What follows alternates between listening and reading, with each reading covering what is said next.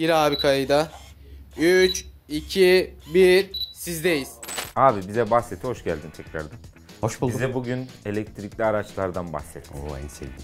Ee, teknolojiden bahset. Son dönemin en çok konuşulan konularından birisi. Elektrikli araçlar. Ben çok duyuyorum. Özellikle Tesla'dan dolayı çok duyuyorum. Onu da konuşacağız ama elektrikli araçları ilk Tesla mı yaptı? Bizim literatürümüze Tesla ile girdi. Öncesi var mı bu işin?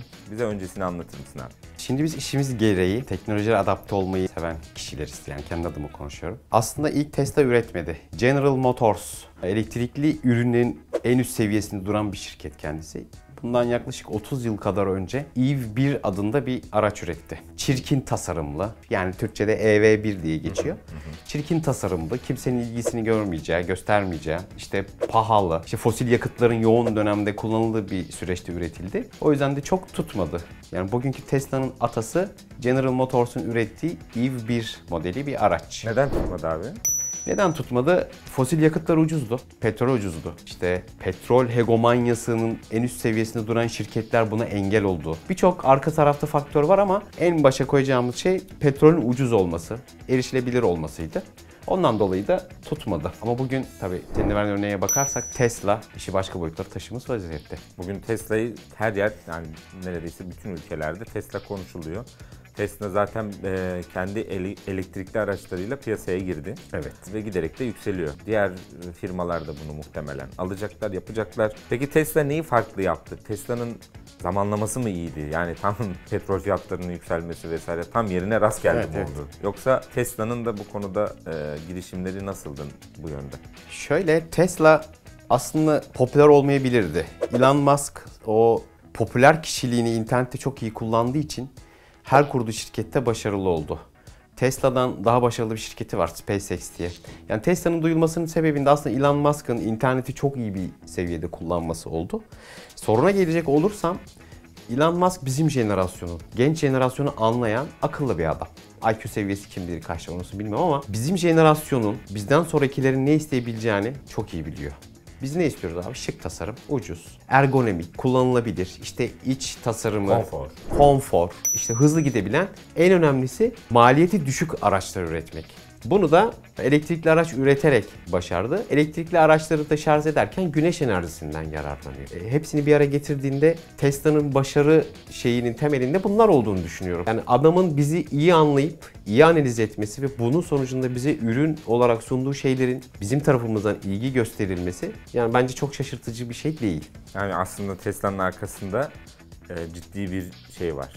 Nasıl ne derler? İyi bir fizibilite çalışması var. Evet, iyi bir fizibilite çalışması var ki aslında Elon Musk PayPal'ın sahibiydi ilk. Oradan satışından gelen elde ettiği gelirle bu şirketi kurdu. Üretimi de çok zaman aldı aslında. 2010'ların da başında hatta 2000'lerin ortasına kadar giden bir süreç var Tesla araçlarının üretimi. Yani bir son biz kaç yıldır duyuyor olabiliriz ama arkasında inanılmaz bir arge var Tesla araçlarının. Şimdi 90'lı yıllara şöyle bir gidelim abi. Yaşımız da ortaya çıkıyor biraz. Evet. Senin yaşın daha çok değil. Ee, şimdi 90'lı yıllarda internet ilk geldiğinde, bilgisayarlar ilk geldiğinde bir wow olduk hepimiz yani. Evet. Ne oluyor? Farklı bir şey. Ee, her yerde kullanılmaya başlandı hızlı bir şekilde. Aynı şeyi tabii cep telefonları için de söyleyebiliriz. Doğru. 30 yıllık bir süreçte çok hızlı bir şekilde büyüdüler, geliştiler ve şu an yani e, her 5 yılda bir çok farklı bir evredeyiz. Doğru. E, bu anlamda. internetin gelişimi vesaire. Ve Elektrikli araç mevzu biraz daha yavaş gibi gözüküyor bize. Evet. Yani ben biz benzinli araçlardan vazgeçebilir miyiz? E, tüp gazdan vazgeçebilir miyiz vesaire diye.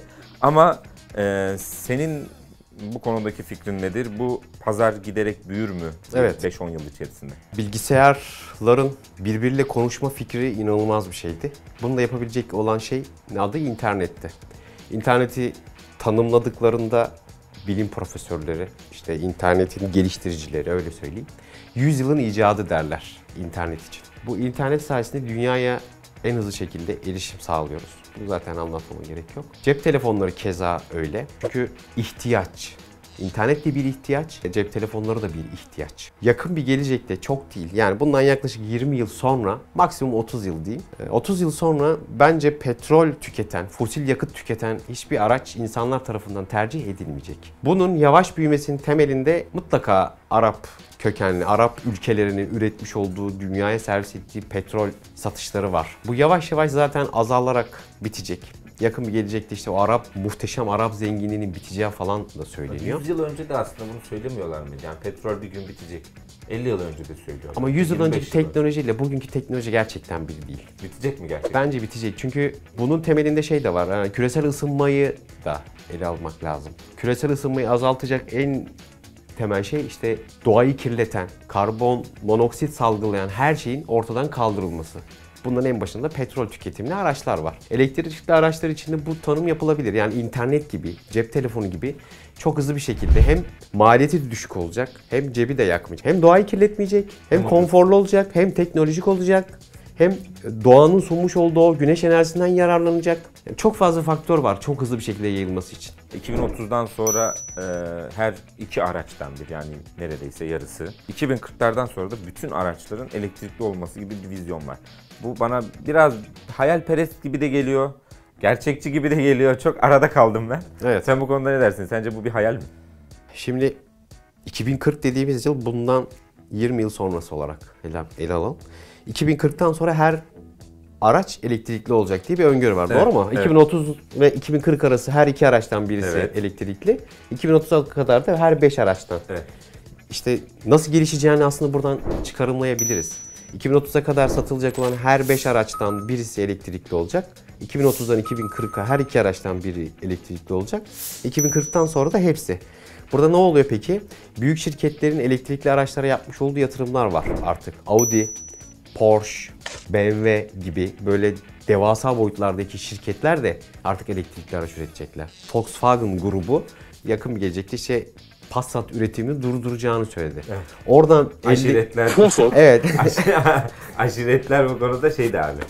Yastı yani. Aynen. O gün Twitter'da gerçekten ciddi bir aşiretler diye bir tweet ile Evet, açıldı. ülkemizde Güney, Güneydoğu Anadolu özellikle sedan araçların en üst seviyesinde duran Passat'ı tercih ediyor ama oradan elde edeceği gelirle elektrikli araçlara yatırım yapacağını duyurdu.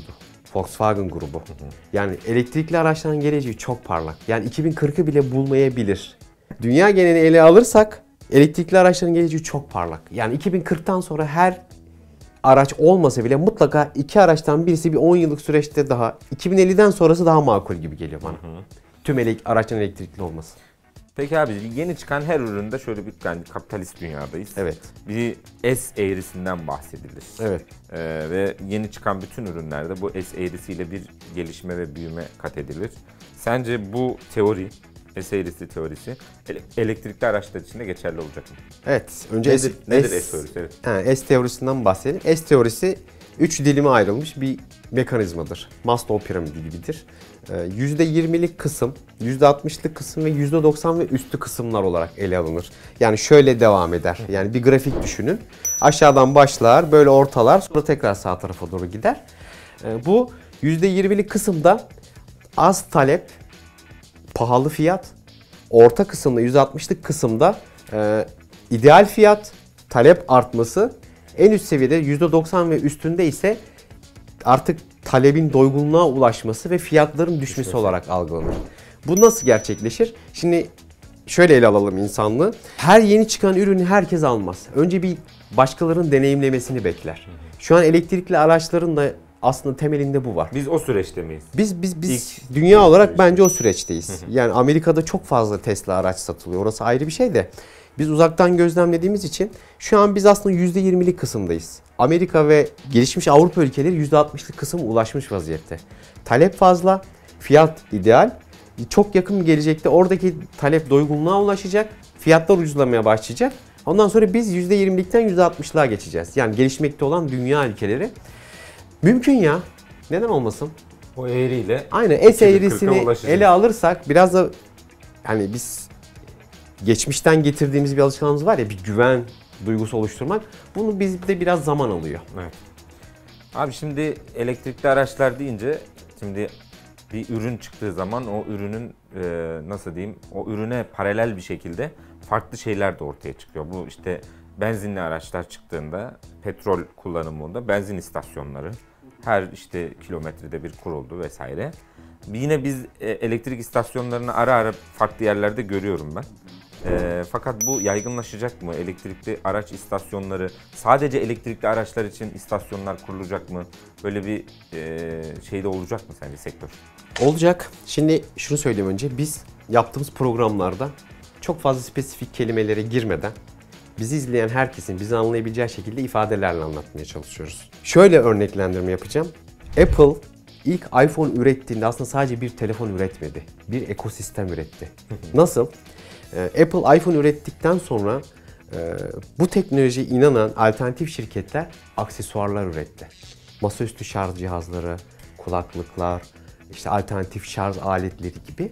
Elektrikli araçlar için de aksesuar modelini ele alacak olursak e, sadece üretici şirketle sınırlı kalmayacak. Teşviklerle, primlerle desteklenen insanlar, dünya genelindeki insanlar alternatif şarj sistemleri geliştirecekler. İşte güneş enerjisinden olsun, depolanabilen elektrik, işte ne derler ona, akü mü? Aküler Akü, olsun. Yani geçici bir sürede olsa araçlarını şarj etmek isteyen insanlar akülü istasyonlara uğrayıp çok yakın gelecekten bahsediyorum. Bana çok değil 5-10 yıl içinde. Bu tip istasyonları kullanarak şarj edecekler. Doğal olarak senin sorduğun sorunun cevabı e, böyle bir şeye zaten ihtiyaç olacak. 100 yıl önce zaten ihtiyaç oldu. Petrolün işlenme süreci tamamlandı ve satış bölümüne geçildi. Şimdi elektrikli araçların işlenme süreci bitiyor, satış süreçleri başlıyor. Bu da doğal olarak şarj istasyonu ihtiyaçlarını ortaya şey yapıyor. İşten eve giden birisi için iş yerinde ve evinde arabasını şarj edebiliyor oluyor. Yani o şarj edilebiliyor. Ama ailesiyle satın almış olduğu araçla herhangi bir yere gittiğinde, tatile gittiğini farz edelim. Yolda şarj ihtiyacı doğacak. Tesla'nın Model 3 serisi galiba tek bir bataryayla 400 ila 600 kilometre gidebiliyor. Yani buradan Antalya'ya gitmek isteyen birisi mutlaka bir yerlerde durup şarj etmek zorunda kalacak aracını. Bu da doğal olarak ihtiyaçları artıracak. İlk etapta her yerde olmasa bile gözde konumlar dediğimiz yerlere konumlandırılacaktır dünya genelinde. Türkiye için de böyle. Yani petrol istasyonlarının da ötesinde bir şey olacak diye düşünüyorum ben. Anladım. şimdi aklıma müzik bir soru geldi ama şimdi ve elektrikli bir şey ya da elektronik bir şey gördüğümüzde hepimiz böyle bir tedirgin oluruz. Niye? Ee, çarpar mı diye. Yani elektrik Çarpar mı? diye. Evet. Şimdi bunu sormak Bu istiyorum. sorunun cevabı aslında bir önceki videomuzda var. İzleyebilirsin. İzlemediysen eğer Tesla vücudun elektrik geçirdi ya. Alternatif akımın olduğu hiçbir şey seni çarpmaz. Merak etme. Tesla isminden dolayı da zaten alternatif akımla araçlarını şarj eden bir, e, üreten bir firma. Doğal olarak direksiyona dokunduğunda böyle iskeletin görünmez. Merak etme. Bir şey olmaz. Garantörüm benim. Çarpılmayacağız. Evet son soru abi. Türkiye'de bu konunun, Türkiye'nin vizyonunu. Aslında elektrikli araçlar konusunda Türkiye çok talepkar, çok istekli. Ben öyle görüyorum. Evet araç Ve son üretiyoruz. dönemlerde resmi gazetede bazı teşvikler falan da açıklandı. Türkiye'nin bu konudaki vizyonunu nasıl görüyorsun? Türkiye bu konuda e, sanki bana göre çok başarılı olacak gibi geliyor ama sen ne düşünüyorsun abi? Bilmiyorum ne kadar resmi gazeteleri takip ediyor arkadaşlarımız ama özellikle elektrik ve doğanın gücünden yararlanma konusundaki yatırımlarıyla ünlü bir ülke. Son dönemlerde güneş panelleri mesela. Aynen Çok güneş önemli. panelleri, rüzgar türbinleri gibi böyle alternatif enerji üretimi konusunda Türkiye'nin yatırımları çok büyük. Ee, o haberi ben de gördüm. Şarj istasyonunu kullanan herkese yanlış hatırlamıyorsam 20 milyon TL'ye kadar destek verilecekti. Şimdi son zamanlarda ülkemizden çıkan büyük şirketler de ele alınırsa unicornlar, dekakronlar gibi seviyede ulaşmış şirketlerimiz var. Bunlar hayal eden her insan, her genç arkadaş ya da bizim jenerasyonumuzdan herhangi bir kimse veya en üst seviyede duran zengin kesim fark etmez. Ee, Bunlara teşvik verilip üretilen o TOG marka aracın da şarj edilebilmesini sağlayacak istasyonların girişimlerle desteklenmesi gerçekten muazzam bir olay. Devletin bu konuda sonuna kadar arkasındayım. Yani benim gibi düşünen çok fazla insan var. Buna hiçbir kimse karşı çıkamaz. Evet, evet. Muhalif olan herkes destekler. Çünkü temiz bir enerji tüketimi imkanı sağlayacak. Primlerle, teşviklerle işte devletin hadi hani bir laf var hadi koçum, aslanım deyip arkadan ittirmesiyle olacaksa gerçekten muazzam bir olay. Yakında hepimiz aslında birer girişimci potansiyelinde varız. Ben bu konuda devletimizi destekliyorum. Çünkü geleceğe yönelik açıklamaların da son zamanlarda geliyor olması bence beni heyecanlandırıyor. TOG marka aracın da hibrit, ilk etapta hibrit üretilecek o araçlar. Hem yakıtlı hem elektrikli. Bu da bir aslında bir şey. TOG aracın bir aksesuarların evet. üretecek kişileri arıyor diyelim devletimiz. Yani bu da hepimiz birer potansiyel girişimciyiz aslında. Ya son soru dedim ama yine bir şey geldi aklıma. Aynen. Abi şarj istasyonları, şarj istasyonları olur mu diye soracağım şimdi. Yani JZ olur mu? diye. Şimdi petrol istasyonu demek kolaydı. Evet. Yani ya direkt petrole giriyoruz de şimdi şarj ya da şarj biliyorsun. Şarj. En büyük problemlerimizden biri. Evet orada dil sürçmeleri çok yaşansa da şarj istasyonunun alternatif bir kelime ne konulabilir diye düşünürsen noktası denir. Şarj noktaları. Yine şarj var ama. Var. Şarj olacak. Yani şarjın alternatif bir karşılığı yok ki. yok yani. Yani Güç doldurma, işte oradaki Ş harfi böyle elektrik ikonu falan. Hayal. Yani buradan duyurmuş oldum. Teşekkür ediyorum abi. Ben Böylece teşekkür ederim. kapatmış Çok olalım. güzel bir konu bulmuşsun. Tebrik ederim. Ben de tebrik ederim. Çok sağ ol. Yani bir 10 yıl sonra izleyenler için bile faydalı olabilecek bir içerik ürettik İnşallah. bence. Çok çok sağ olasın. Görüşmek üzere. Görüşürüz.